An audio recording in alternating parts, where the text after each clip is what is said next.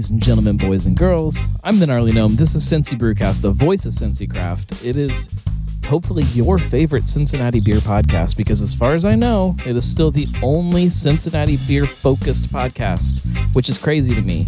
There are tons of people around that have some really great podcasts where they talk about other stuff, but uh, why am I the only one doing this still? Somebody help me because I can't get everywhere in a reasonable amount of time. I was talking to somebody the other day.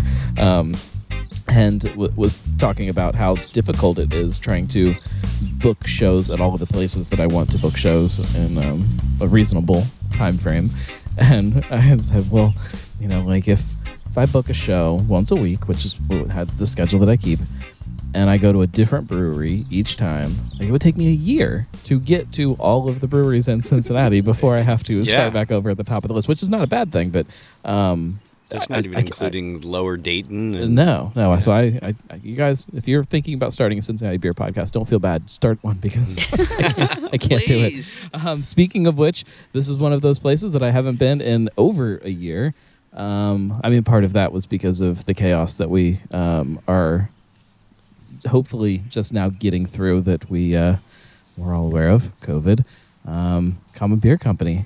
Hi guys. Hi. Hey. We are uh, sitting back at, out on the the beer garden, um, which you know some of my favorite episodes as far as the ambiance of the episodes have been um, sitting right here in the beer garden. Um, it's just I, I don't know what it is about the, uh, the the space out here. It just sounds so good. um, glad to have you guys back on the show. Love to be you. back. Um, let's before we kind of start diving in. I desperately need to drink a beer because it's been a long day and um, and and and beer. From the beer fridge. And um, I, the uh, I can already hear the audio on all of my sound clips is going to have to be replaced once I edit this show because it's clipping because my phone is turned up too loud. Lord, I just So- keep, keep making more and more work for myself. when were you here? When did we do our last one? I feel like it was fall of 19. 2019. Yeah. I You were here feel- pre-opening, and then it was about a year later, right around Yeah, our second yeah, anniversary. we- Our first anniversary. yeah, because the the first episode we did was right before you Yep. guys opened, and then the second one was right before. It was like right around the same time of year, but right before the anniversary. That's right. Um, how have things been? What? Let's, let's drink a beer. Where, where am I starting on this? yeah, so we got a rainbow of flavors today, um, all uh, newer, probably since you were here. I assume I I so the last time I was here, uh, yeah, that I can't even I. It was definitely after we did a show. I stopped in at some point within the last year, but I don't remember it being during COVID either. I don't know. yeah, I don't know. um, so we had a an extremely successful U.S. Open last year um, that yielded two awards: uh, a, uh gold medal in the herb beer category, and then a bronze medal in the Schwarzbier category. Um, but the gold medal kind of led us down a road that um, we were very excited to kind of dig into because it's not even though herbs are something that people use in beer Right. quite often, um, we kind of feel like we found a niche with uh, or niche uh, with the herb beer category. So um, we're kind of chasing that a little bit. Um, we have at least one or two beers on at all time that are somehow flavored with uh, an herb of our choice, whatever matches the style. Um, the one we're starting you off with tonight is a uh, wheat beer, an herbed wheat beer. It's called Dooley, which is named after one of our uh, favorite pets back in the day. Uh, it is a, a standard American wheat beer that we flavored with uh, strawberry and tarragon. Ooh, that sounds interesting. Yeah, so you're gonna get um, tarragon on the nose, and then uh, you're gonna dig into the the strawberry, which, um, as those brewers that have used strawberry before understand, it's it's a dual purpose kind of fruit. Uh, where you get sweetness from the strawberry and the flavor, but also the seeds themselves provide a little bit of bitterness. I was gonna say there's a little little bit of a bitter kind of snap there at the end to kind of clean it up. Um, man, that's fun. Isn't it? that is a really good summer beer.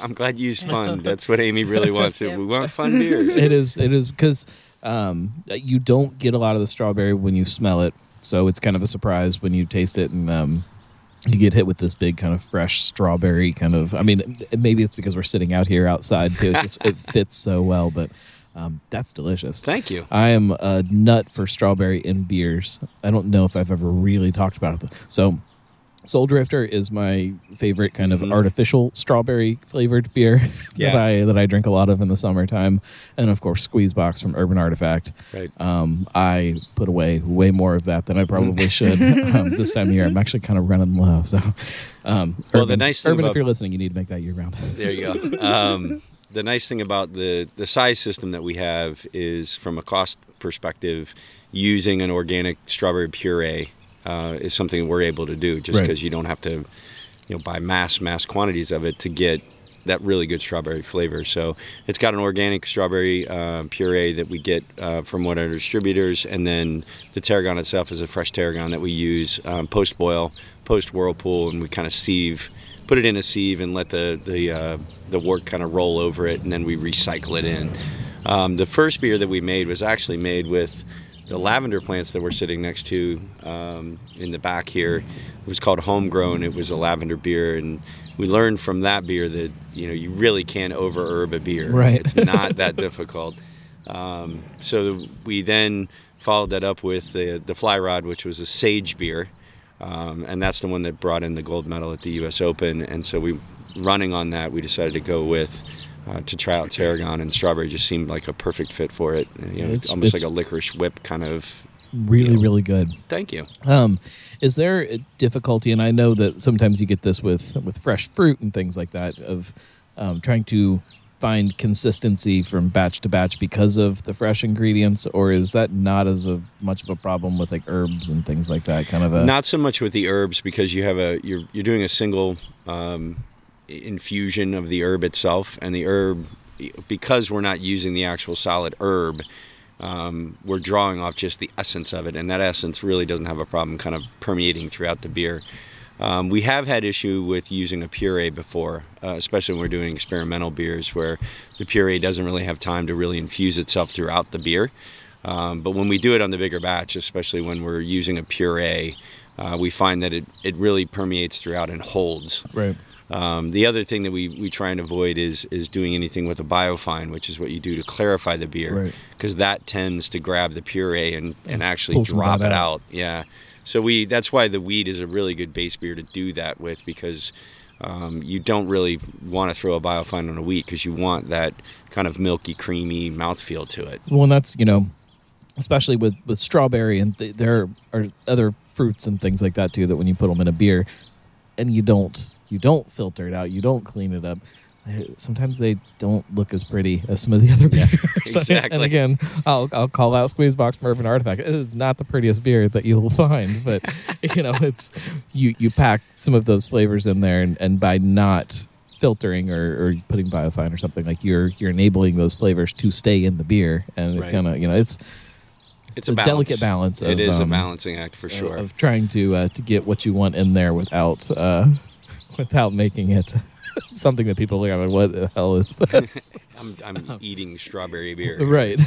no, I, I really enjoy this a lot. Oh, good. Um, let's talk about. So since we've been here last, you guys have you guys have gone through a, a lot. Everybody's gone through a lot. It's you Mhm. know, COVID obviously made things a little uh, little crazy there for a while. I mean, and yes, it still exists. We're not uh, denying that uh, um, we are still in a pandemic, but you can see the light at the end of the tunnel now. As of Um, yesterday, hopefully, apparently. hopefully, you guys at this point can say we're going to be okay. Oh, for sure. Uh, was there a moment there where maybe you you, you weren't certain that you were March gonna? fifteenth, two thousand twenty. Uh, I, we all remember that day very very clearly. I don't remember it clearly, but um, I remember the first half of it clearly. There it you got, go. got foggy announcement, after that. I yeah, don't- no, I- ahead. I, don't- I don't think uh, we were ever afraid we weren't going to make it. I think that probably the a low for me was when I didn't know if I wanted to do it anymore. There was a short period where it just became it was not fun anymore. Right. It was scary. didn't know what was going to happen. You didn't know if you were, you know, every person you talked to, were you going to get sick or was your staff coming back? It, it was just, so I think I had a, a blip where it wasn't that I was afraid we wouldn't survive it. I just didn't know if I would survive it. Well, and I wonder, you know, if that is going to carry over for some people once we do even get through this. If people come back to this and, you know, everything from the way customers at some places handled walking in and being told they had to put a mask on to, Mm-hmm. um, you know, th- th- there's lots of reasons that you can look at this business very differently today than maybe you did, you know, a year and a half ago. And so I wonder some of the lasting effects of that on employees and owners and um, people who kind of had to uh, had to weather the storm kind of on that front line. Uh, Yeah, it's it's it's a weird. Um, we- obviously a lot of discussion about how the population is going to react to uh, coming out of the pandemic, and is there going to be that lingering fear? Is there going to be that you know uncertainty of we don't want this to happen again? And um, it's we've been blessed as as a lot of the smaller breweries and even the bigger breweries with a very loyal and dedicated base of customers um, that truly were uh, concerned for us and wanted to make sure that we would make it through. And so we got a just a ton of support even during the shutdown uh, of people coming out. Um, they were very generous to our staff um, and making sure that the staff was taken care of and supporting us. And then when we reopened, um, we still felt a lot of that love. Um, I think it, it, they talk about you know kind of the pandemic weariness um, towards the fall um, and into the winter. You could feel that with our customers. Uh, a lot of frustration, a lot of uncertainty as to you know why is this still going on? Why are we still having to you know even acknowledge the fact that this thing existed? Um, so that that would probably for me was the hardest point was when people wanted to see the light at the end of the tunnel, but there just wasn't one to be shown. right. And when customers and, and just the general population, myself included, that just came, became frustrated as to okay, what are we supposed to be doing right now? That was probably the hardest part for me. For for me, Well, I mean, because you know, breweries and uh, you know the, the home delivery from a lot of places, and you know all of that stuff became such a almost like a lifeline for for me at least, where you're in the middle of all of this and you can't you can't even really go to the grocery store and feel good about it. You can't you can't go to work and feel good about it. You can't like everywhere you go, you either feel guilty for being there or you feel like everybody around you is going to kill you or you feel like the people that are that are working there don't care about the safety of the people that are that are there shopping or whatnot um, except breweries. I never felt that in any tap room. Yeah. i would walk in everywhere and i mean they're they're clean already. They have to be. Yeah, um, people are really good at cleaning that work in breweries. And like it, it just became this uh this little like this this little island of of relief you know you come in to pick up Security, a growler or yeah. something or you get home delivery and uh, you know those those people that were standing behind the bar you know a couple months ago are now you know pulling in your driveway with uh you know with a case of beer. And like it just it, it, it felt very good. And like i i've developed so much more of a of a respect and a love for these local places that were able to kind of provide that for people during this. And i you know i think it's going to go one of two ways. I don't think there's going to be any middle ground after all this is over. People are either going to be terrified and not go out the way they used to, or it's going to be like the roaring 20s and everybody's going to be running down the streets without pants on and, you know, with their door cup in one hand. Like, it's the, I don't think there's, I don't think there's any room for middle no ground. pants, no pants, and a Dora cup. and and uh, and video phones. It's going to be a lot of fun. I think we should name a beer that.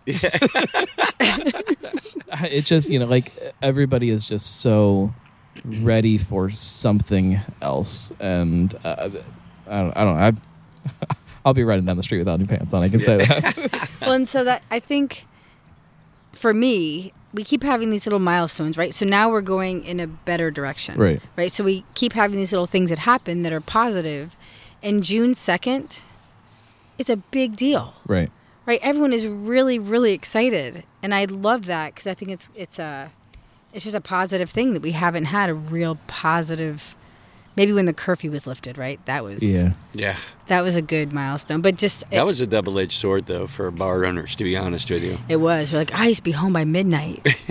well, well, and, uh, and also trying to trying to then figure out, and, I, and we're gonna have this for a while, I think. But like, what is what is your a normal Friday night going to look like? What is Right. it going to look like from one week to the next week, depending on what's happening with numbers and all kind. Like it just you could never really get like a good grasp on what anything meant. Oh, it's like, oh yeah, the curfew is yeah. lifted, but are people gonna be out?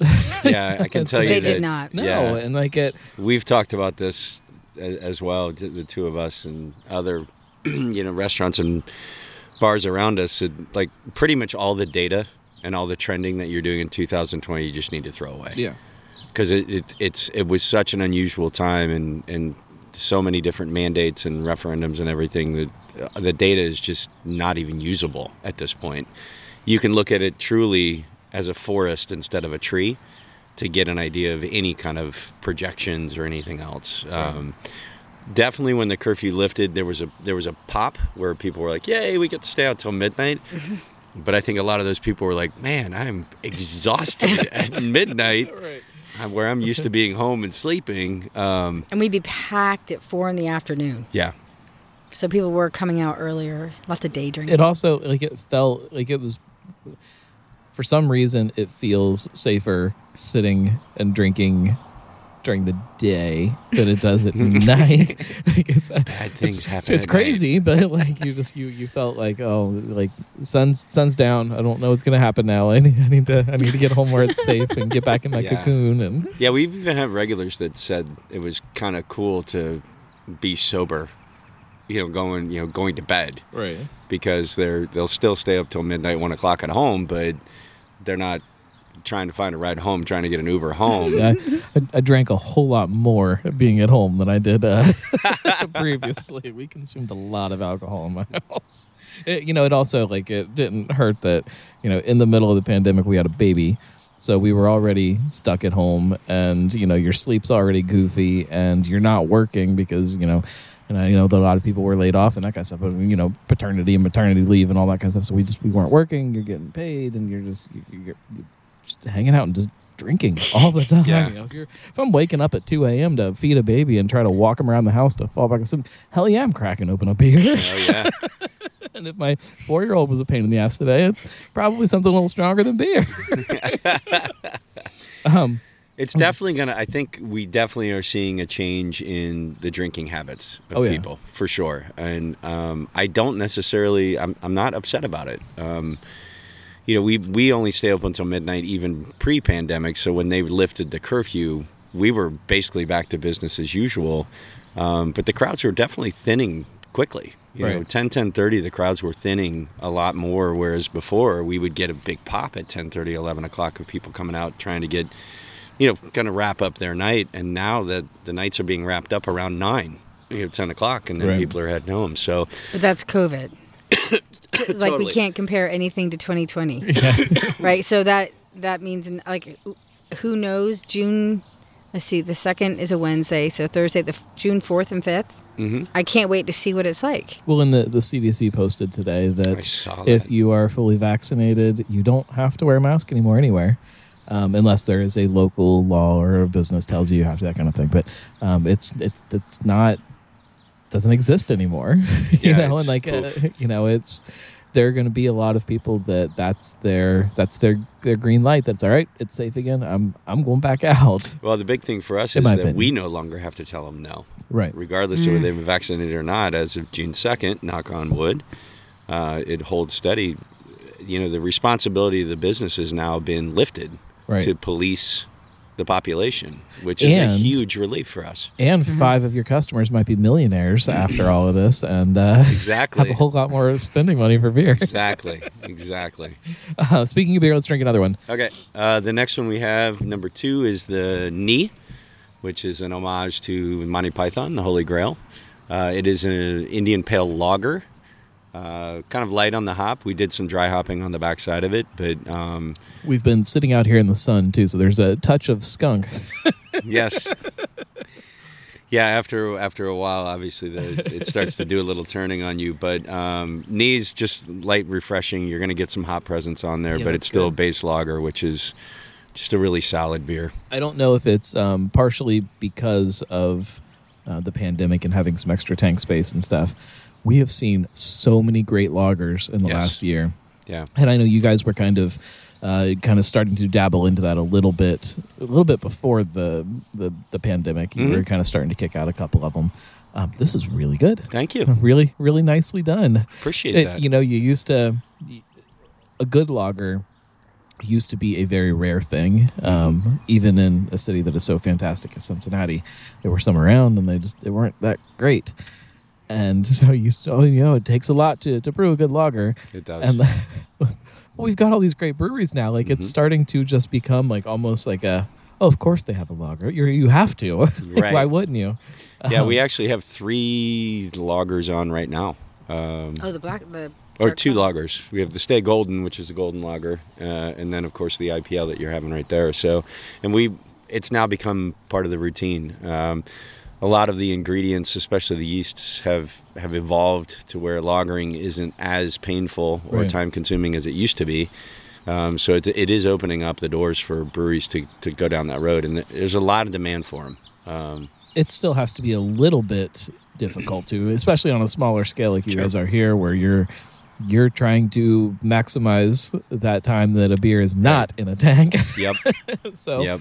um, the fact that you are able to work that into a schedule is is impressive to me. Thank you. Um, and I'm Yeah, we're gonna- we're glad gonna- that they're good. we're gonna keep on it too. Uh, we definitely want to have a couple lagers on it at, at all times. Um, getting not getting away from the ales because the ales are obviously very popular and, and we enjoy drinking them as well. But um, like I said, with with improvements and evolution of ingredients and, and things available, lagering is becoming a much more viable thing for even small breweries to, to accomplish. there is a, a weird shift that I've noticed with drinkers, and I don't I don't know what the reason is, but um, to lean heavier into some of those more easy drinking styles versus maybe a, a giant, you know, triple IPA and you know, uh, you know, big giant barrel aged, you know, uh, you know, fourteen percent whatever, which is still great, but I feel like the uh, um, the average drinker is leaning back into kind of something that's just nice and easy. Yeah, and that's a lot of that has to do with the population now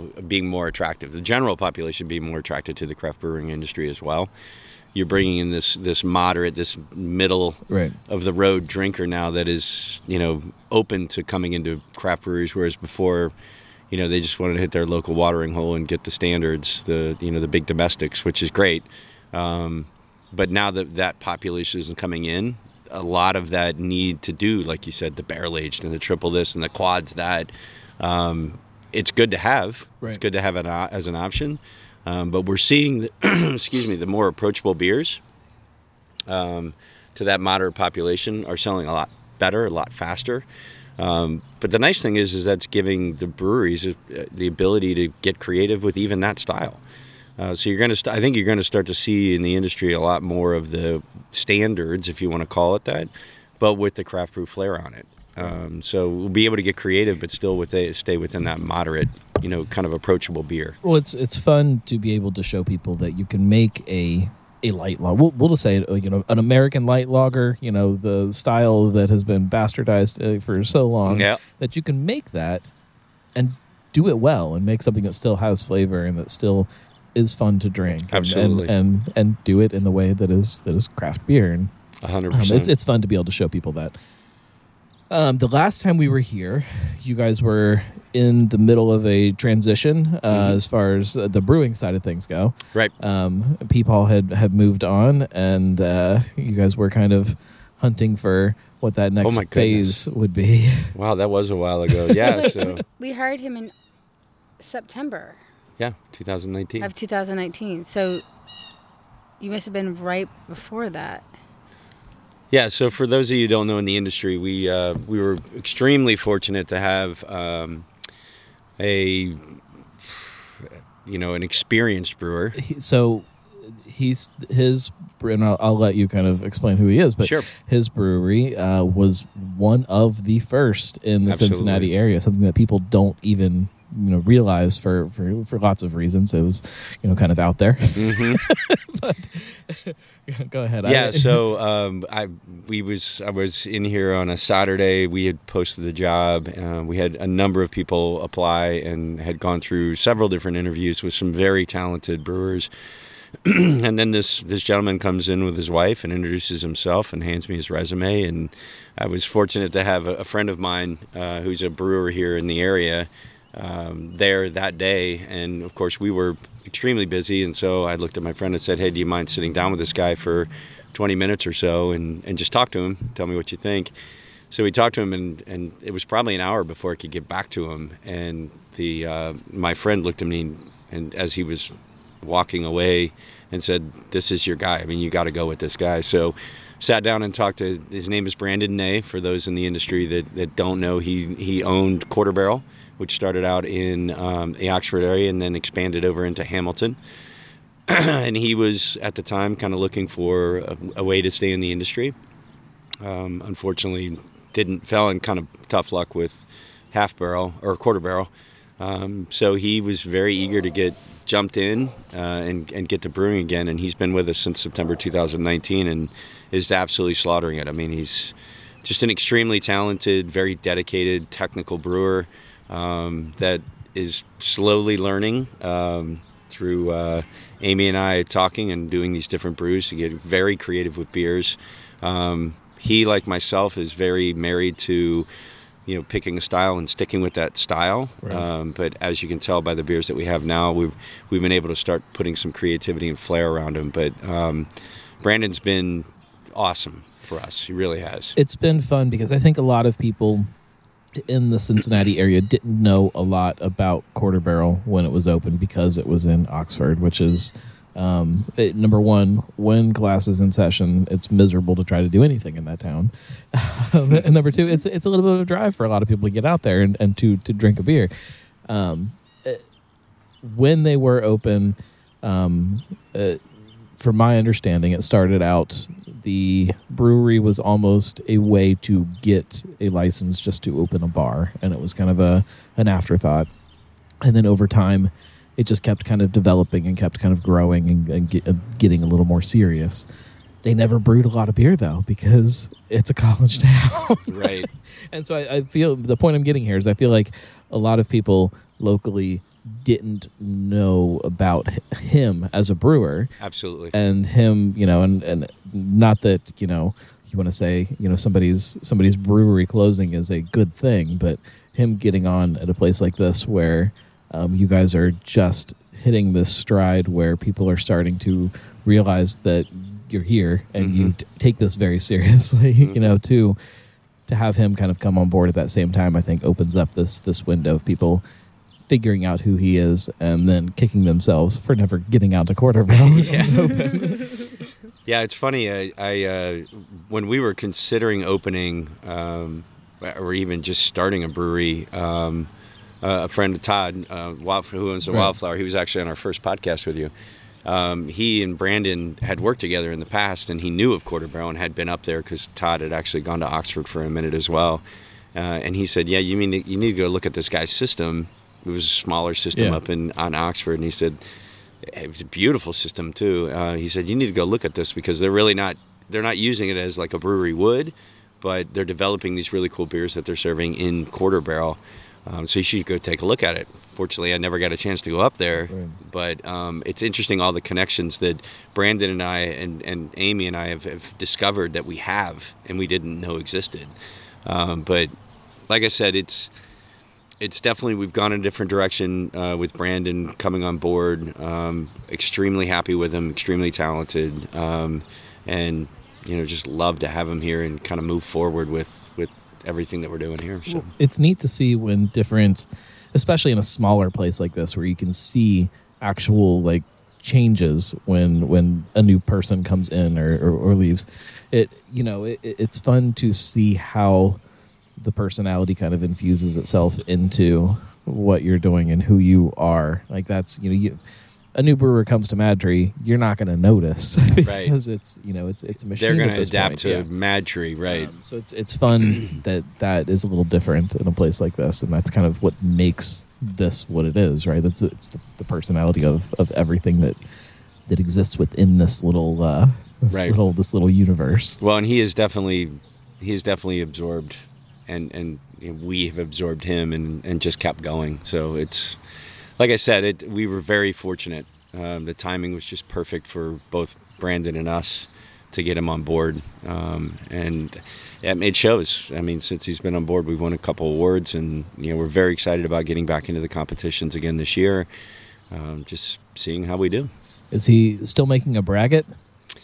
Uh, yes. So right now the Mags 59 is is dropped because we wanted to give it a rest, um, but we're ramping it up uh, in July to get ready for the uh, National Honey Beer Award uh, competition. So there was something that I was never familiar with until my first trip to Quarter Barrel, um, Mhm. braggots and, and meads and things like that, and um, it's still really hard to find places that make something like that. Yeah. and so um, having something like that here is uh, is really exciting to me. Yeah, and, yeah. and I think I, without looking at my calendar, uh, next week might be a mead show. Maybe Oh. when you're listening to this, maybe if my if my dates are right in my head, which At Dysfunctional Delights? Mhm. Oh, good. yeah, we've been trying to get that set up for a little while. Yeah, so. they're good people. Great people. Um, let's drink another beer. Sure. Uh, the next one, uh, following on the U.S. Open, this is our gold medal award winner, which is uh, the Dark Cloud. This Dark Cloud won't get me down. Uh, we designed it um, right about the time COVID was was you know kind of hitting its stride. Uh, so it's a black lager, um, also known as a Schwartz beer. Uh, so this one took. Schwarzbier. Schwarzbier. Schwarzbier. Um, so this one took Chase gold. Lego will be happy that I. Uh, Oh no, this one took bronze. I'm sorry, bronze at the U.S. Open. Uh, we've made certain tweaks since last year. We're definitely entering it again this year. Um, It- it's one of my favorite styles. It is. I struggle trying to figure out what my favorite style is. Mhm. I I love English milds just because you can drink them all day long. all day long. Um, but Schwarzbier, like that, that mix between the roasty kind of dark notes and then that lager character, that easy drinking. Yeah. uh, Poundability, uh, what drinkability, what is uh, crushability? I think is the, the Crushability, yes. current. Uh, you know, like it, uh, it's it, to me, it's like the perfect balance between everything. And um, It's a it's a This is it's a very dark uh, colored beer, but extremely light as far as like body and feel. You get that roastiness, you get the chocolate, a little bit of coffee. We're hearing from some people, but I think it's more the roast. Yeah. Um, but you're right; it is still a light-bodied beer that's you could drink, you know, all day. sitting outside here too with the light coming through, you get a lot of those kind of ruby notes Yes. that, that probably when you're sitting inside you don't get to see. It's just it's really really pretty to look at and Yeah, um, also really fun to I'm drink. going on a beer run. yeah. What do you want? Um, I'll do the Dark Cloud.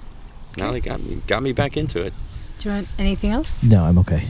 Okay. Um, so when you guys are talking about kind of what the next thing you want to make is, how does that conversation happen? How do you guys how do you guys figure out where to steer the ship? Is it is it based on um, what people are saying when they're sitting at the bar? Is it kind of uh, I've been wanting to Um, play around with this. That's interesting. I, am I'm sure that uh, I'm sure that every brewery would have a, a similar answer. Um, we try and keep um, uh, we call it the rainbow. We try and keep the rainbow as diversified as we can on our taps. So we have 13 taps.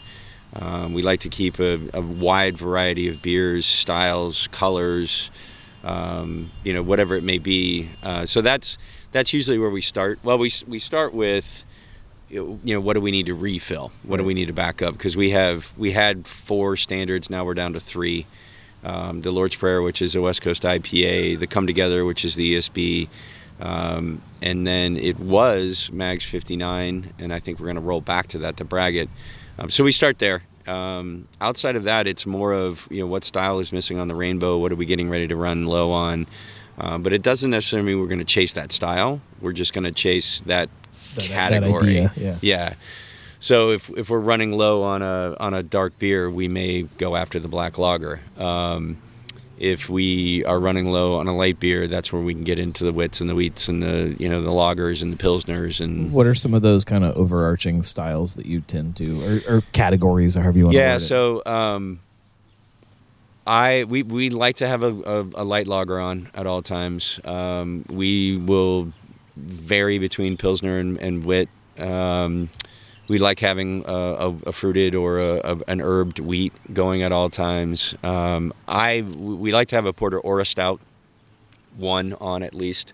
Uh, we rarely ever go beyond one or two of that style, just because it's uh, it's it can be kind of an inch beer, especially when you're not in quote unquote season for those dark beers. Um, but as we were talking about earlier, it used to be like let's look at the ale, let's look at the ale rainbow and see where we need to go. But now the lagers have started to to kind of make themselves known again. Um, so a lot of it is just kind of what do we want to make. Um, you know, we we put together an order today, and it was we really aren't. None of the standards are really in need right now, so it kind of gave us the ability to just kind of get creative with it. Um, but I will say the overarching principle is ensuring that there is a rainbow of flavor. Variety. there is a variety of beers out there. Um, definitely a, a, light, definitely a dark, but everything in between that is kind of just you know whatever we really feel like making. Um, you have the Irish time, you know, St. Patrick's Day, you have an Irish beer, um, Bock during Bock season, those kind of things. But otherwise, it's it's really it's up to the creative minds. Um, Amy uh, has a ton of input. Um, she definitely has her pulse on the on the customers and what they're asking for. You look at trends, you look at all this other thing, but um, it, it comes down to what sounds like fun to make.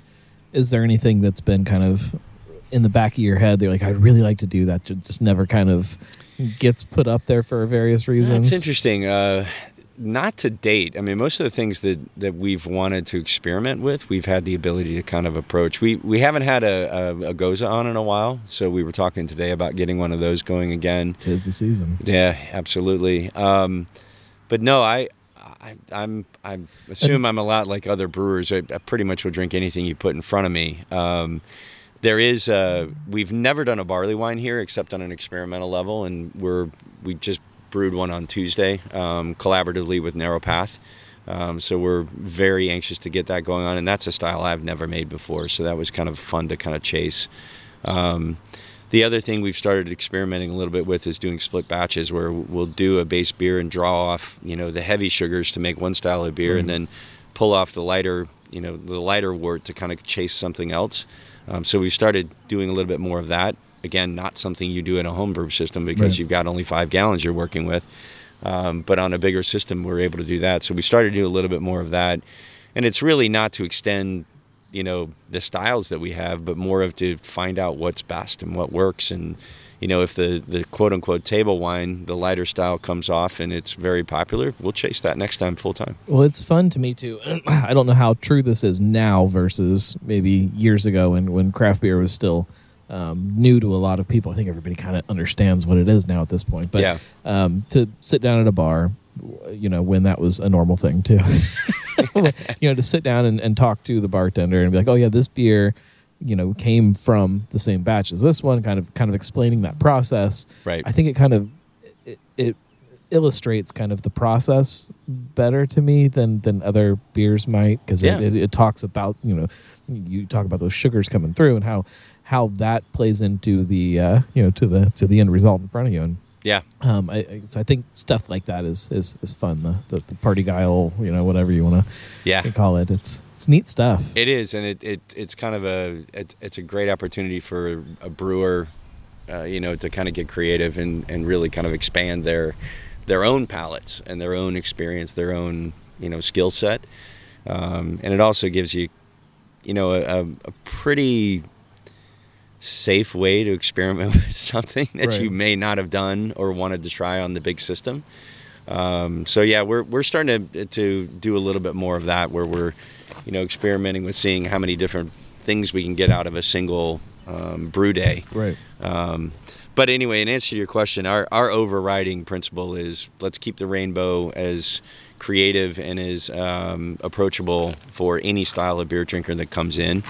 Um, yeah, and then from there, it's just you know, what do we want to do next? Like th- this herb sensation that we've kind of hit into for ourselves has kind of opened up some doors that we didn't even know existed. Well, you were you were talking about kind of going back to a, a gose again, Mhm. and you talk about doing herbed beers too, and that gets my mind going into some to throwing some other herbs into a gose. Yeah. something that I don't think I've ever seen a lot of done, if if ever, off the top of my head. I can't think of you know. See, now you've spurned a new Um, category for me. There's a lot of really fun stuff that that could be done there. Um, yeah.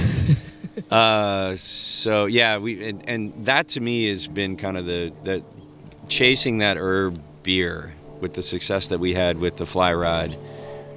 That's really spurned us to start thinking extremely creative of going into the kitchen cabinet and saying, "All right, what style of beer would this really be good with?" Well, that's the stuff that like is fun when you walk and go back to the, the fun category when you walk into a tap room and like yeah a, a pilsner is great an ESB is great like uh, you know especially if they're if they're done good Right. you know like that's that's fun but you know to see something that you haven't had before Yeah. is to to me way more fun sometimes Sure. you know like just to to that that exploration the thing that makes you want to order a flight instead of just sitting and drinking one beer all night long you know and just oh, I'll have another pint of that you know like it Yep.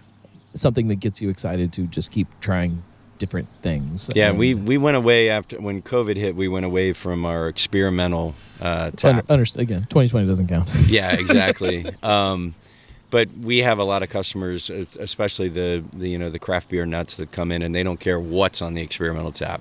If there's one on the tap, just give it to me. right well Uh, uh, you know it, it, I- a pint's not going to kill me. I'd, I'd love to try whatever you got. there's you know there's a downside to that too of ignoring kind of those those normal styles but uh um, you know, I'm, I'm definitely guilty of that. When I walk in a place, you, you all right, what's on there that I haven't had before? Right. I'm getting that. I'm getting that, and that's you know that's how you you choose a beer a lot of times. Well, and like we talked about earlier, we're starting to see. That's what I was saying. Yeah, we're, we're starting her- to see that moderate crowd that was come her in. "I told you so." Yeah. That was an I told you so look. Yeah. Yeah, it's Like great. the arms, the eyes.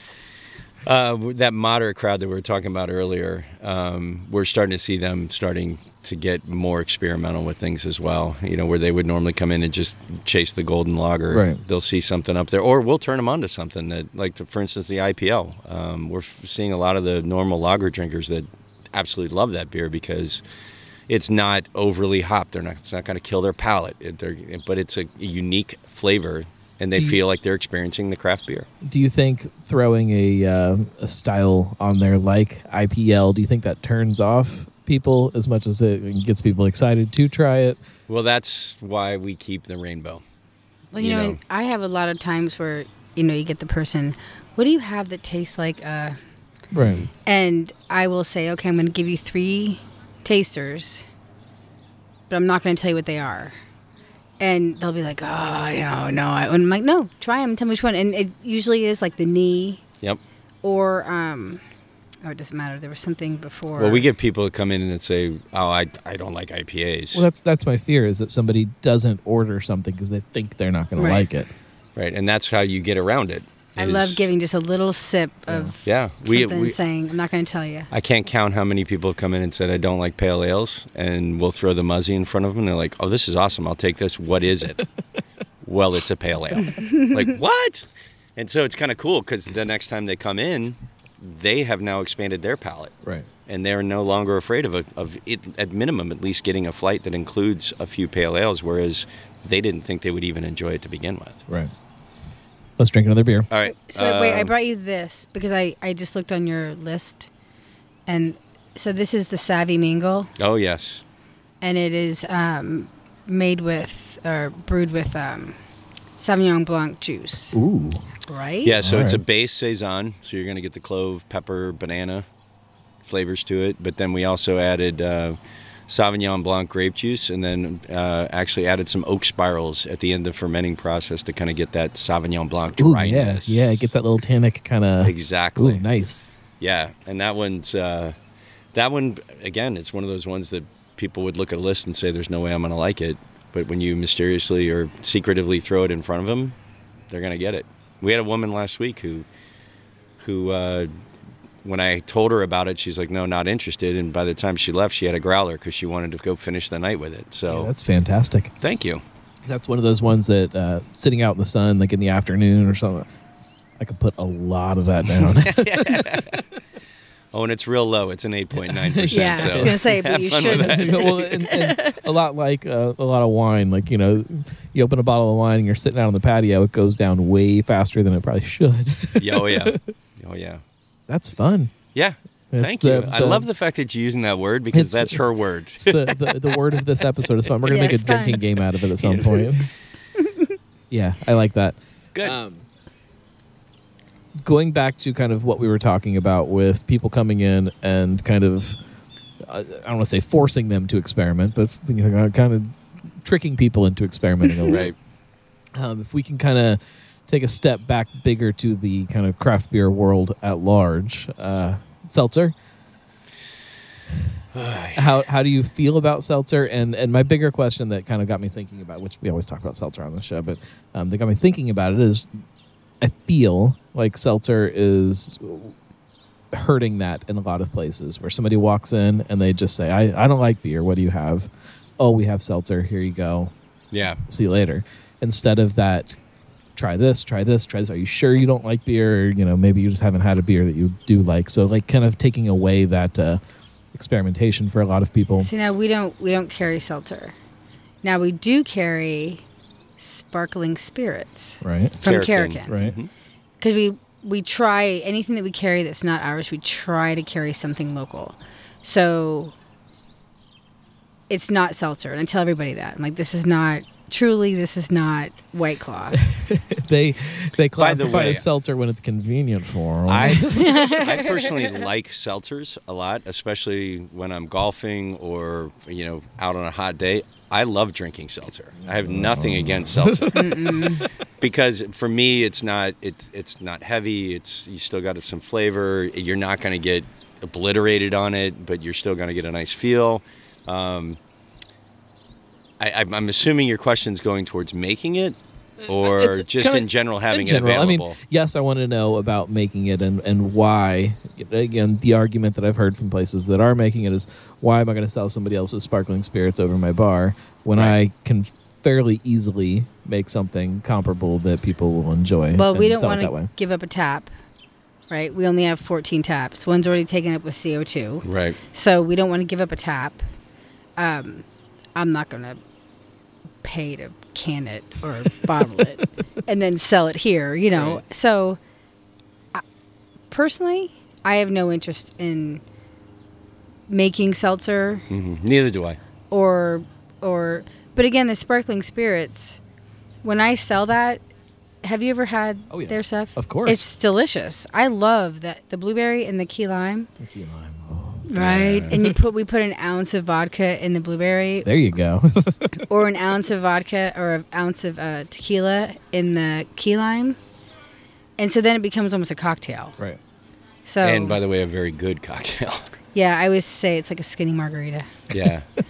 But no, I, I would say so when we when we opened, I think we talked about this on our first podcast. Uh, we did get the A1A, which allows us to um, not only sell liquor, wine, and other spirits uh, like seltzers and ciders and things like that, but it also allows us to have other breweries beer on tap if we if we ever did that. Um, but having that option is invaluable for our customer base Right. because we're getting we're getting people that would have no interest in a brewery coming in here because they know they can get a glass of Sauvignon Blanc, they can get a seltzer or excuse me, a sparkling A spirit, sparkling they can get a cider. Um, and so for us, it's going back to the rainbow. It's it's giving enough variety for anybody that walks in the door. They're going to have an option. Um, I will say that people normally come in chasing the cider or the seltzer, truly aren't interested in the beer side of things. Right.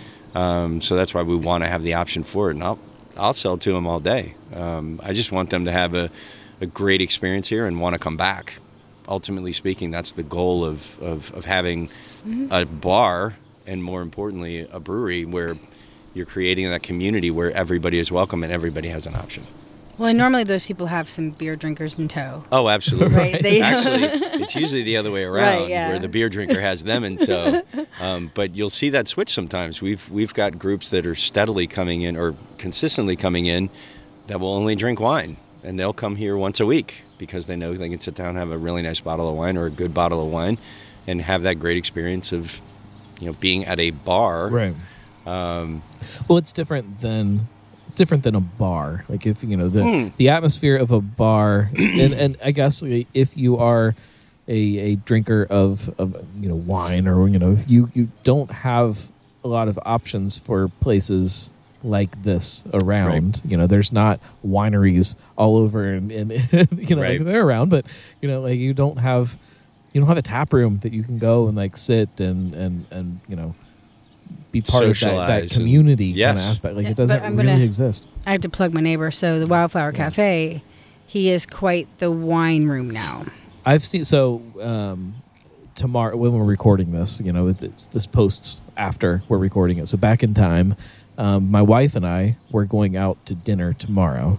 The first time that we have gotten to go to dinner, just the two of us, since before the second kid was born. mhm. um, so we, we we had this this big anniversary dinner plan. This was like 2019, okay, and we were going to go to Sotto, Sotto, however you pronounce it. Oh, we were just there the other day. Um, incredible place. We were really excited about it.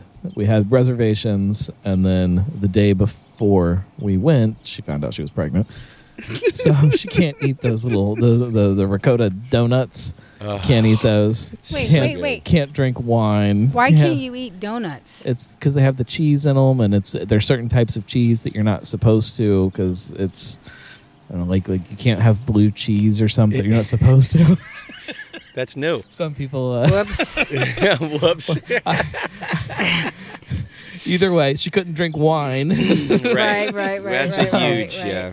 Um, so we had this. The, so the last that was the last time that we got to go to dinner, like just out, and she couldn't really even enjoy that one. So um, tomorrow we were planning on this big dinner, and I'm like, where are we gonna go? Where are we gonna go?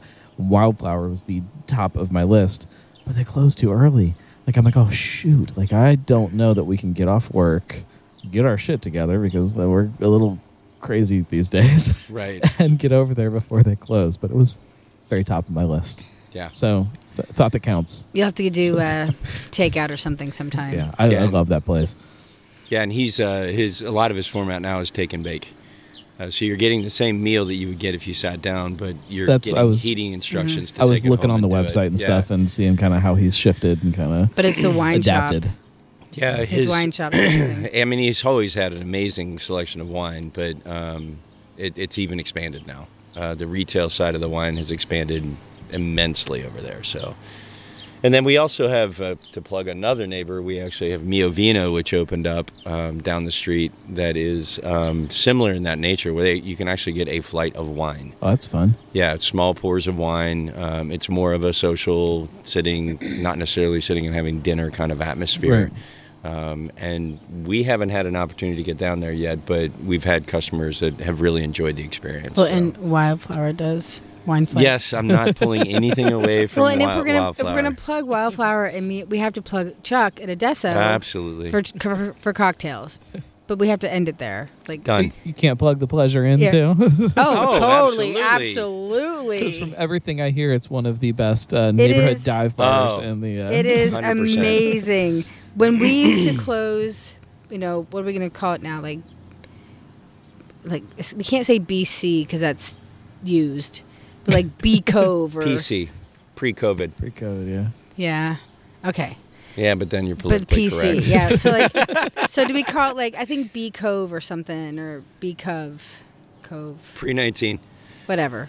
we would close The before times. the before times before that thing we would close the brewery and we would rush to close up and we would walk over to the pi because they used to stay up until 2 and we would have people regulars that would still be here at They would midnight wait for and we're us like to get done. so you take out the garbage you do this you do that let's get this shit done and we're gonna go to the pi and then we would go close the pi I love the PI. It is truly one of. it, it is a great neighborhood dive. I still, I've never been there, so Uh. I, I've heard good things though. It's amazing. All right, next beer. Drink another beer.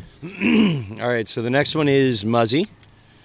So this is um, a pale ale. It was a it was a first attempt at doing a hazy, uh, and as you can tell by the clarity on it, we kind of missed on the haze side of things. There's some haze there. There is a little bit of haze, but um, we did much better uh, on the next round. So uh, Muzzy is a, a pale ale, you know, tropical Pacific kind of flavors to it. Um, low ABV, very approachable beer. Um, you know, you're getting hops, but you're not getting bitter hops. You're getting more Right, fruitful, fruit. hop, fruitful hops. Um, this one's a really good seller. Um, people seem to enjoy it, and they can drink it for a long time. And It hits a lot of those those notes that you want from a, a hazy or a New England or whatever you want to call Right. it. Got that softness and then the fruit. And Mhm. It's fun. we just, we yeah, drink. Fun. um, we just we struggled as a lot of breweries do. We're finding out we struggled maintaining that haziness, the actual visual quality of the haziness. Whereas you close your eyes and you drink it, you're thinking it's a hazy, but you look at it and it's just clear. But um, it was so popular, regardless of the visual effect of it. This is probably the third or fourth time that we've made it, and it's it's always one of our better sellers. yeah, I enjoy it. I, you know, Muzzy? Mhm. But no, I just mean I didn't realize it. Never mind. Okay, I, you know, for I, an after podcast discussion. I always like eh, sometimes going back to that discussion before about when you walk in and you say what's new, what's new, what's Yes. new. Um, you know, sometimes a pale ale or something like that kind of slips through the cracks with me. It just, Yeah. you know, I, I'm not a huge hop head. Like that's not where I where I lean when I'm looking at what I want to drink.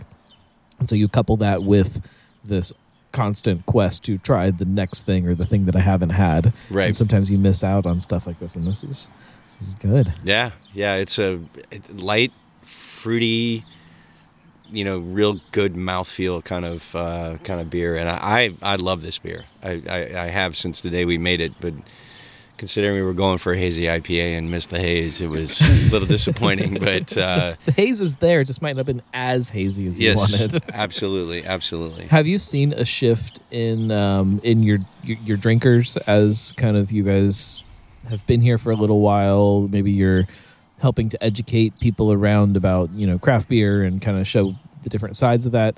Um, and I don't know necessarily what your drinkers were like when you opened. I've heard from a lot of people when they open their doors that there's a lot of people coming in looking for Bud Light.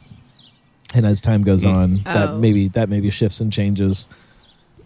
I think they just yeah. I thought you meant did we educate just people on craft beer?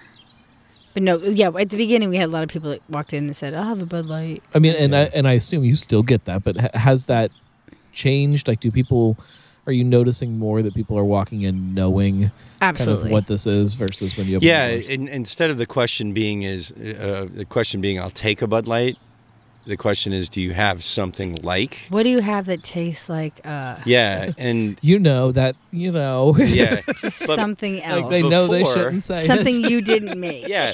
But before the expectation was what you're going to give me is a Bud Light. Now the expectation is what you're going to give me is your brew, is going to make, but it's going to hit me there, right? It's going to it's going to hit what I'm looking for, and that's that's why that that golden lager, that uh, that pilsner, those things are starting to sell.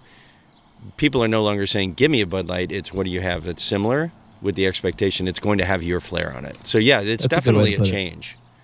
um because and i wonder if that's just kind of across the board as far as craft breweries go just in general people are kind of understand it more now or Yeah. if it is an area by area thing or uh how long has a brewery been here for people to kind of understand um i don't know Yeah, it's it's weird. We're we're obviously having been here over two and a half years now. People know we're here, which is half the battle. it's also very different now when you guys opened your doors it, mason's craft beer uh, community did not look like it does today Not at all. Not at all. Uh, whereas you look at it like, oh yeah, like that's that's a destination. If you live somewhere else, Yep. you can come up here and you know within 10 to 15 minutes there's I, I, what five or six breweries probably you could get to in, Well, in 10, just- 10 minutes Grainworks to 16 lots to us. It's we're all very very close. yeah Yeah, And then you, Saunders then is you down throw the in road. Sonder, um, you had Narrow Path that's real close, Cellar Dweller up north. Um, yeah, we- we're D- it's a Dogberry. destination thing. Yeah, Dogberry's really close by, and uh, yeah, so that's it's we are we we have we have enough of a variety up here that you can come and spend a night and still hit. You can four to spend five the night different here? breweries. Right, Well, not upstairs. yet. Not we yet. have the cots upstairs. sleeping behind the lavender yeah, exactly. We You're welcome to it. You know, we have the second story here, uh-huh and we joked when we were still in the build out, and people would say, "What are you gonna do with the upstairs?" And I was like, "I might just line it with cots." yeah. and then it's like twenty five bucks to spend the night if you can't drive home. it's the worst airbnb ever It's more of a hostel. and But we still want it to be a community feel. Right, Airbnb is way, uh, way, way more uh, upscale sounding than uh, Yeah. the, exactly. the neighborhood hostel under oh, above the neighborhood brewery. But anyway, back to your point. Um, I have seen. I think we all have seen um, the the maturity of the beer drinker in Mason has changed, uh, and not just Mason, Lebanon. Right. Uh, you know, Loveland, obviously, Westchester, like all the areas around us, the, the maturity of the beer drinker has changed significantly over the last couple of years. And, you know, obviously you've got the craft brewer industry as a, in, as a whole, but just the local craft beer options and, and the availability of it has has allowed that to occur as well. Well, I mean, you, you you also get areas like Mason where you have these very different breweries that fill these different kind of needs for what people are looking Yep. for, and you know, to to have a place that is a neighborhood brewery where you you walk in, one of the owners is there, you know, Yeah. there's somebody to talk to, there's you know, you can come outside and it's somebody that lives down the street that you know, it's a different feeling than you know, and I love love MadTree, love Rhinegeist, but you don't you, you don't get that. You know, it's Well, it's It's tough different. for them to recreate that, and you, you they, can't recreate it. Yeah, though. and they they have they have a great uh, space that they're they're meeting. They're they're meeting Sure. a demand that's there, and and and Sonder, uh, although not as quite as big as MadTree, but Sonder fills that niche out here in in Mason, and 16 Lots is. Uh, you know, more of a community-based, a little bit smaller, but still two times the size of us right. Um, we are unique in that space out here. Um, Narrow Path is very similar to that. Although Narrow Path, I was just talking to Chad the other day, and he was talking about how the path creates such diversity in the in the clientele Yeah. that comes there. That yes, he has his regulars, but the predominant population that comes in there are people, Are people that, in spandex? exactly that drink Gatorade beer. There's a lot of Um, a lot of crazy things Oh you'll my see there. yeah, so it's he has that size, but interestingly enough, his population is, uh, for lack of a better word, transient. You know, they're Right. they're they're not necessarily one and duns, but they're certainly going there I th- for a different reason. I think that's really neat though, as as a beer drinker to watch and to see how how that uh, how that, that that that that room for a brewery kind of changes. Like you can take the same brewery, the same the same idea, pick it up and drop it somewhere else, and it's a whole different type of atmosphere, and it, it 100%. grows very differently, and it mm-hmm. evolves into something different because it's filling a different need Yes, even aside from the size. I mean, size plays a big part in it too. If you, you know, if you throw a big, you know, 15 barrel system in them, you couldn't fit it, but no. but but if if Si- if you on its- guys on its side we outside, could. tucked into a corner, some duct tape holding it up again. Um, you know, like it, this would change by the very nature of that. It would it would also change if you you know moved five miles in any direction. It would change what this place is, and so you know seeing what it's become and um, what it's going to become over time is is, is fun to watch. It is, and it's it's fun to be involved with. I I think Amy and I have these these discussions all the time. That what we've created here is exactly what we envisioned creating before we opened. It's um, you know, like you said, if someone comes in here, they're either going to know someone that's here or they're going to meet somebody that just happens to. Oh my God, you live four doors down from me, and I've never met you before. And we get that on a daily basis with our mm-hmm. customers. It's actually happening right now. there you go. yeah. It, and it's it's you, you build that that loyalty base, but more importantly, we are known as a as a community, a, a Mason brewery. Right. And so you're coming in here, your expectation is you're going to see people that live in Mason or are thinking of moving here or have just moved here or whatever it may be. And you're going to run, you will know somebody that, that when you walk in the brewery, guaranteed. I, I want to go off of that here in just a second, but we need to drink another beer. Okay, so the next one is named Zummy.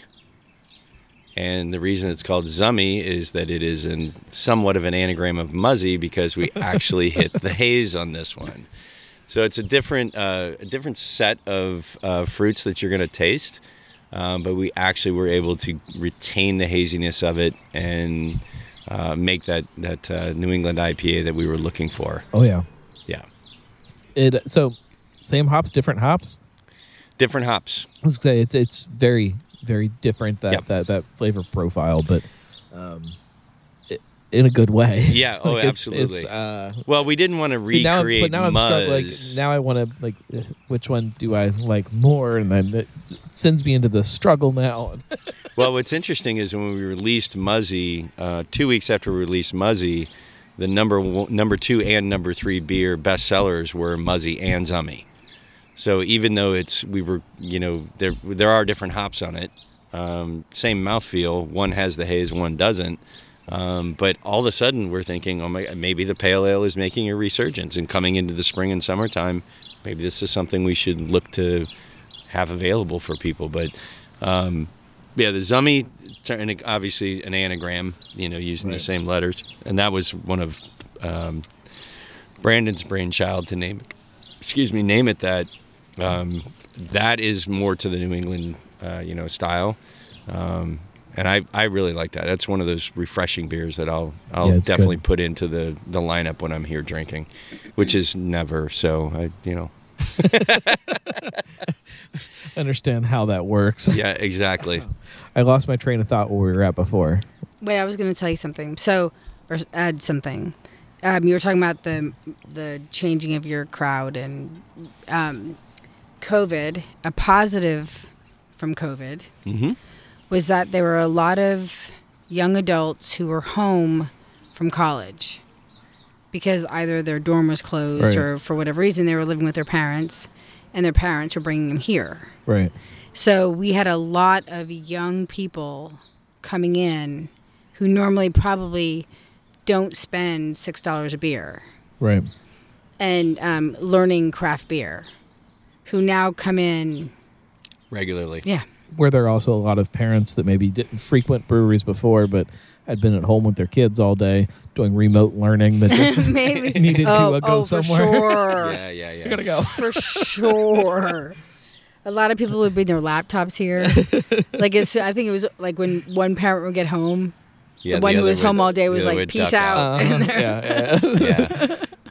So, do you do you see kind of as things keep evolving and things changing? Do do you see the same idea that you had from from day one still kind of carrying through as craft beer changes and evolves and You mean as Um, far as conceptually, what we wanted the brewery to be? yeah Yeah, I think if anything, we've solidified and and validated what we were trying to do before we opened the brewery.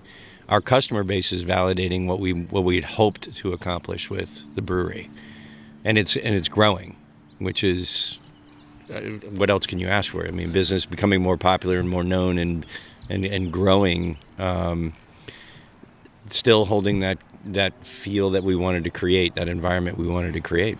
is there a point in that growth that you think that the, the, the growth of the business could be detrimental to that idea? It's an interesting question.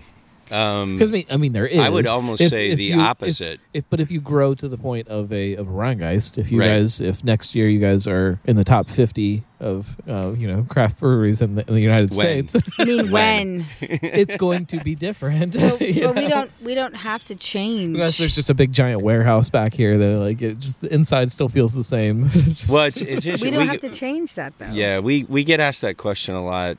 You know, what's the next step? Where, how do you expand? How do you grow? How do you? At this point, I think that we are very happy with what what we have as far as a size is concerned. Uh, we, Well, well, hold oh, on, okay. hold on. We we definitely want to expand the the availability, the retail space. I'll just say it plainly.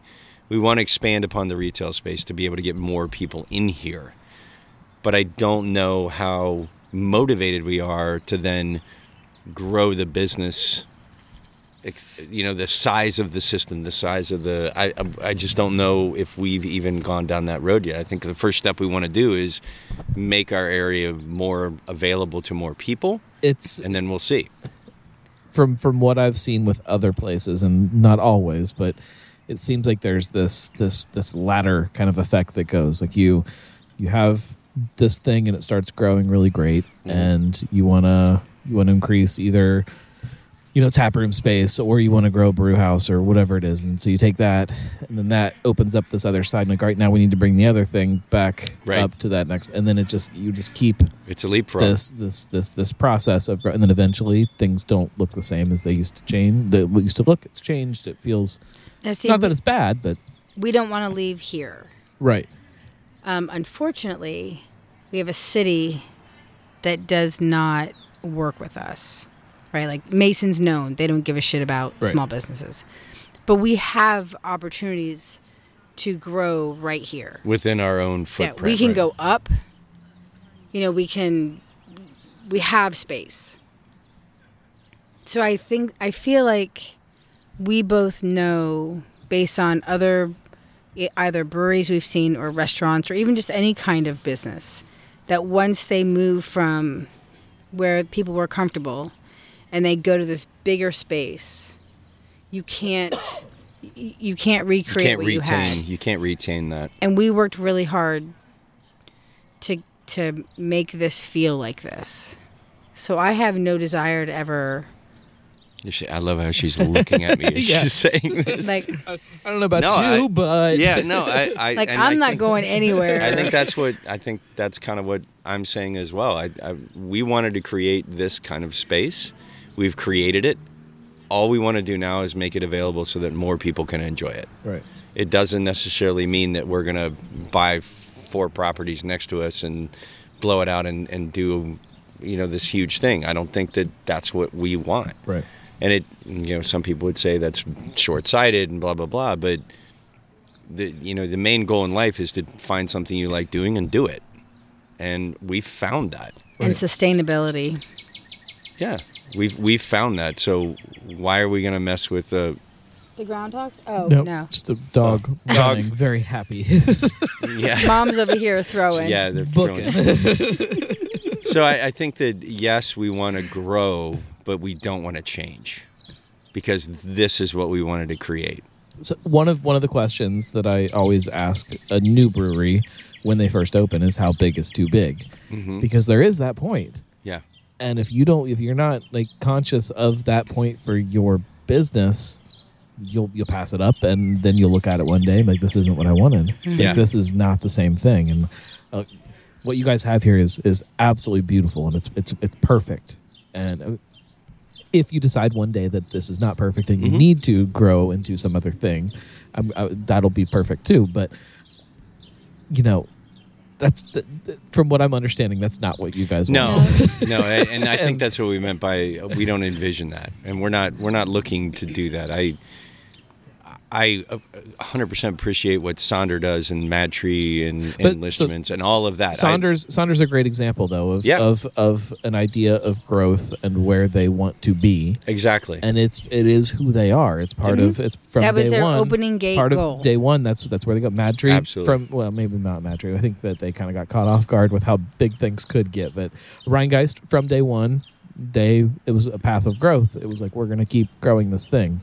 But also remember, it's just the two of us. right. We don't have. Right. We are the only owners. 51 and 49. So we don't have investors and, you know, Right. It's uh, we we will be hands-on owners at all times, and when you get to a size, and I've had conversations with the bigger breweries, when you get to a size, there there comes a point where you're no longer hands-on, Right. Um, and I don't think that she and I ever envisioned not being hands-on. I'm way too controlling. No, I don't necessarily want to work 80 hours a week anymore. I'd rather drink 78 hours a week. But um, no, we, we will be, this is what we wanted. Um, I, we certainly want to make it available to more people, but we don't, we never want to get to a point where we've, we're having, you know, directors meetings um, where we're trying to find out what happened, you know, two weeks That's ago. called dinner. I had- exactly. we were open for probably six months and there was i don't remember I, I bet it's a regular now i don't remember who it was but he said you guys are so nice here you're so friendly everyone is so friendly and you're so welcoming and he said don't lose that because so many places start out nice and then they become dicks and he's like just be nice. And I, I said i can't imagine mark and i but that's the it's because you know right now and uh, not that it's going to ever change. I'm not saying right now is it, it will be different but um, you know when you when you open a place like this this is this is your place. You Mhm. this is it, it is a reflection of who you are and who you want this to be. Some places become a bar. Some places become a just a tap room, a place that you know people are just coming in and they're a customer, and you sell them what they want, and then the transaction is over, and you're on to the next one. Right. That transition sometimes is very quick, sometimes it's very slow, but it is it is a, it's a transition with places like you see it happen, Right. and that's that point. Not that people become dicks, it's that what's happening in that space changes. If that makes sense, It beco- does. It, be- it, beca- like I said, it becomes a transaction, and, and that's that. And I think before we opened, or as we were opening, that's the term that was used. You you're either um, a- you're either a, a transactional business, or you're a customer business, and we didn't open this place to be transactional. Right. And and again, it's it's not a knock on any brewery or any any business that does that. It's just it wasn't what our model is, and it's not any it's not a model that we want to change out of. right. So there may come a time, to your point, there may come a time where we realize that we're leaning towards a transactional, and we may have to adjust to get away from that. I'll send you an email if it happens. Dude, I came in and I was a transaction. Yeah, exactly. well the good news is we are our whole staff is our original staff it is. and so that's it's fascinating to me to as as some other businesses that that are more customer based non transactional businesses as they grow and you start bringing staff into a place trusting that people are uh, like-minded that they understand what it's about that they believe in this place the same way that you do which is really hard to do. Very. it's nearly impossible. Um, it, it you know it's difficult for me as as another control freak freak to uh, to trust anybody with something that I that I have that owner that it's, it's it's my thing and like if somebody else is is taking part in that nobody feels the same way that I Right. do about oh yeah it You know, Yeah, it's- we've a- been we've been very fortunate. The staff that we have um, was well taken care of during the bad time, um, but more importantly, um, we've learned what they need and what they want out of what they do here, and they know what we want out of uh, uh, what we want our customers to Right. experience out of here as well. And it's it's been a phenomenal time building relationships with these people. Um, and and we've gone through staff. I mean, we we certainly we had a much bigger staff when we opened, um, but it very quickly pared down to the people that were like minded, or at minimum, buy, were buying into what we wanted Right. to provide. Um, And then once once we got down to the staff we have now, we realized we didn't need any more. So we didn't have to rehire and replace the people that either we asked to leave or left. yeah, we were very fortunate. Yeah. We started off big, and we whittled it down to the to, to basically the the people that wanted to be here, and we wanted them to, to them to be here. That makes So- a lot of sense, actually. Yeah, and I don't, I don't, I can honestly say I don't think we started out thinking that way. I, I truly, I think we were we were staffing to what we thought we needed, uh, and it just worked out that we were able to retain the people that wanted to be retained. Right. Um, As we grow the retail space, yeah, we're going to need more staff, but we've been doing it long enough now to where we'll be hopefully be able to call out to people, C U L L. Um, the people that do come in and want to have jobs will be able to to to be smarter about it instead of just looking for a body. Well, and you've you've got enough staff around you now that can kind of say that this person, this person right here, is exactly what we need to help us. Right. You know, do Oh, for do what sure we they do. would call them out. Yeah. Oh, definitely. Let's drink another beer um, All right, and wrap so- things up because we're over time. Not that there's an actual time. All right, so the last one that I poured for you is called In the Tank. So In the Tank is a uh, Belgian double, double, uh, very true to the style, um, high ABV, just a full body, full flavored Belgian style beer. Belgian is that style is definitely one of the ones that Brandon loves to make, and even you know he, he loves drinking it as well. But um, really hit that one solidly. Um, it's a it's a pretty good seller. It's high Oh, yeah. ABV, uh, so it's not one of the ones that people are drinking all day. But the people that dig into it will stick with it. It's really fun, guys. Yeah, So, um, so my in the last uh, couple years, I've been quoted as saying I don't like Belgian style beers. oh, I think that I can safely say at this point that that is officially just not true anymore. because every time I drink, it, I'm like, oh yeah, that's good. yeah, There's there's um, that like kind of on par with like a uh, you know a German Hefeweizen. Uh, that there's banana going on in Yep, there. There's absolutely. uh, man, that's tasty. it's complex. that is tasty. Yeah. And I actually I do want to tell this story because I love telling. Speaking of staff, so the reason for naming it in the tank is truly one of my favorite stories about our staff. Um, so Amy Mishler, people here know her as Red because we have way too many way too many Amy's here. Um, so our redheaded bartender, uh, we have a sign behind the Nicknames bar. are always more fun too. Yes, the absolutely. So we have a sign behind the bar that's basically alerting the staff as to what's coming. And so we have two columns. One is called In the Tank. The other is called ET, uh, Rack ETA. In other words, when it's going to be available. And the first night that she saw the sign, she asked one of our other bartenders, um, "So what kind of beer is in the tank? What is a rack ETA? What is a rack like? ETA, and what kind of beer is in the tank?"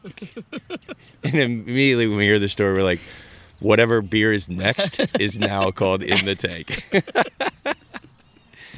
And that- and that's you know also the comparison between bigger places and smaller places i think like the, the naming of beers Ugh, um, Get asked that is all the so, time. so fun at smaller places like the, the the freedom to kind of not have to run it through a marketing department and get you know some kind of approval for things and like it, it just it's it, it reminds me of the excitement of early craft beer experiences Sure. you know like that uh you you walk in and there's there's some goofy named beer and you're like what I'll take one of those. Yeah. And then what is it and where did that come from? Yeah, you know, it just starts that The conversation. Angry Naked would have never made it Never through a marketing department. and by the way, just for clarifying, love Red to death. She's awesome. She's a great bartender. She's a great server. People love her. Um, And the next time you come in, ask her what's in the tank. exactly. um, but no, it's it's interesting you say that because when um, before we opened, um, the owner of, of um, Rock Bottom, not Rock Bottom, sorry, um, Rock Mill? Rock Mill uh, was over at the Wildflower. I was still doing home brewing, and he asked Todd if I could bring over a couple beers that he could try and just give me some feedback. So I brought him over, and I brought him over a, a couple of ones that I'd. Uh, I don't think any of them actually made it here, but anyway, the first beer I pour, I pour in a little glass, and he's holding the beer and he's smelling, and he's like, "This is really good. Here's here's some pointers." And he looks at me, and says, "So what's the story?" And I said, "Well," and I start listing out the grain bill, the hop, you know, the hop bill, and everything else. He's like, "No, no, no. What's the story?" behind this beer. Why did you make it? Why did you pick the style? And why did you name it the way you named it? And I looked at, I was frozen. I was like, I, I don't know. um, and he said to me, that's what is going to sell a beer. Obviously, the quality needs to be there. You need to be on style with the point or on point with the style. But people want to hear that story. And a big part of that story, like you said, is the name. Like, where did that name come from? Tell me the story of this Right. beer. And I'm not saying it would actually sell the beer, but it doesn't hurt. And people love hearing it can. that. Oh, 100%. 100%. It, it It's also a conversation. it is. but that carries into everything about a craft brewery. You know, when you when you're starting a brewery, anybody that is listening to this that might be thinking about starting a brewery, the first thing is figuring out that that story. You know, Yeah. who are you and and and what are you? And if you don't figure that out really quick, you're gonna have a hard, hard road ahead of you. Yeah. because you're gonna have to figure it out as you're open, and you're then you're gonna have to, you know, re-educate people of who you are Right. Uh, places like this from day one you know exactly what it's about you know you know the story you know the people you know the beer before you even try it you like you know what this is that's not the case for everybody Yeah. and um, the fact that you guys have not only managed to open a place that has that from day one that you've managed to keep that and dial it in and let it let it grow a little bit and evolve a little bit but still be true to itself is extremely impressive and Thank you. um, something that I enjoy a lot. well, we're still It's we're really still fun, enjoying guys. it as well. Yeah. it's very fun. and we're very excited about June 2nd. Oh, June 2nd. So looking forward to June 2nd. Yes. My beard is going to be so happy to not be suffocating Oh, in a, in a, in a mask. Accessorizing for people is taking a uh, a, a big you know uh, a big loss, not being able to uh, It's match okay. your mask to your. Uh, yeah, 100%. It's okay.